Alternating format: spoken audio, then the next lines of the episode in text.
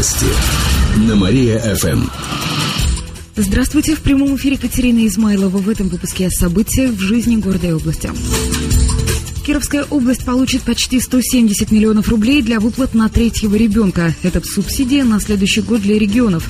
Накануне на сайте российского правительства появилось соответствующее распоряжение. Выплаты предназначены для детей, которые родились третьими в семье после 31 декабря 2012 года. Сумма равна прожиточному минимуму на ребенка. Это около 6800 рублей. Деньги можно получать каждый месяц, пока малышу не исполнится 3 года.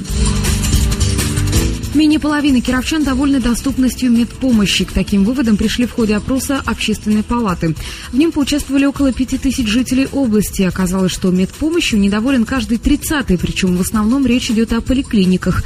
Кроме того, всего треть опрошенных удовлетворены финансовой доступностью помощи. Также опрос показал, что многие знают о бесплатной диспансеризации, но этой возможностью не пользуются. Однако, по словам главы Департамента здравоохранения Елены Утемовой, доступность медицины растет первую очередь это касается обследований на дорогостоящем оборудовании. Кроме того, за три года было отремонтировано более 400 медпунктов. Также в ближайшее время в маленьких селах с населением менее 100 человек будут открыты домовые хозяйства. Туда можно будет обратиться за первой медицинской помощью или вызвать скорую. Родина проиграла Кузбассу на последней минуте. Матч в рамках чемпионата страны прошел накануне в Кемерово. Счет открыли хозяева поля. Уже к 13-й минуте они вели со счетом 2-0. Атаки кировчан Кузбасс результативно отражал, а вот хоккеистам Родины не хватило агрессивности, считает главный тренер Сергей Фирсов.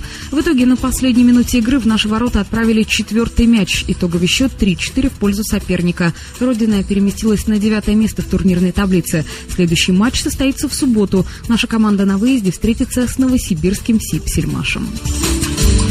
К этому часу у меня все. В студии была Катерина Измайлова. Далее на Мария ФМ слушайте утреннее шоу «Жизнь удалась». Новости на Мария ФМ.